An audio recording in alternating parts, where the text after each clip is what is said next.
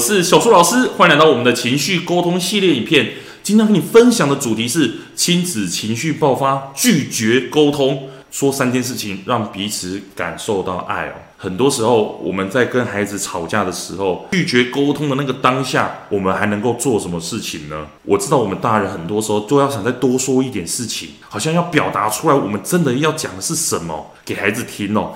但是有时候讲出来又怕孩子听不下去，甚至场面会更难看哦。那到底我们可以说什么话，让孩子或者让自己感受到爱呢？你其实可以说这三件事哦。第一个，你可以说你看见或听见的事情；第二个，说明情绪是什么；以及第三个，你的需求跟你当初的初衷是什么。比方说，孩子答应你时间到就要把电脑关掉。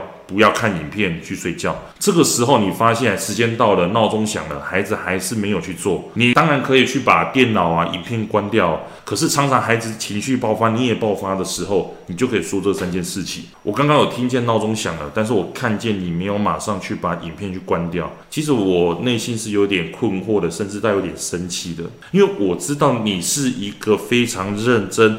而且守信用的孩子，因为我相信你，而这个也是我们当初约定的初衷。而我会做这些事情，是因为我是真的相信你的。那说完这些话，你就可以先离开了，因为你接下来如果再说一些道理让他听懂，其实他也听不懂哦。那当你说这些话的时候，其实孩子就能够感受到你真正想要表达的最内心的渴求到底是什么。所以这样子，孩子就能感受到你的爱。你自己说完，你能够被自己所疗愈哦。当你跟孩子的理智线都断线的时候，你真的要说，请你说这三件事情哦。好，那我们今天讲就讲到这里，我们下节课再见喽，拜拜。为了要解决孩子的情绪问题、学习问题、课业问题，甚至是专注力问题，你想要获得更多的免费教学影片吗？欢迎加入到我们的 LINE 大小数教育学院里面，搜寻 LINE ID 小老鼠九七九。B X W R F，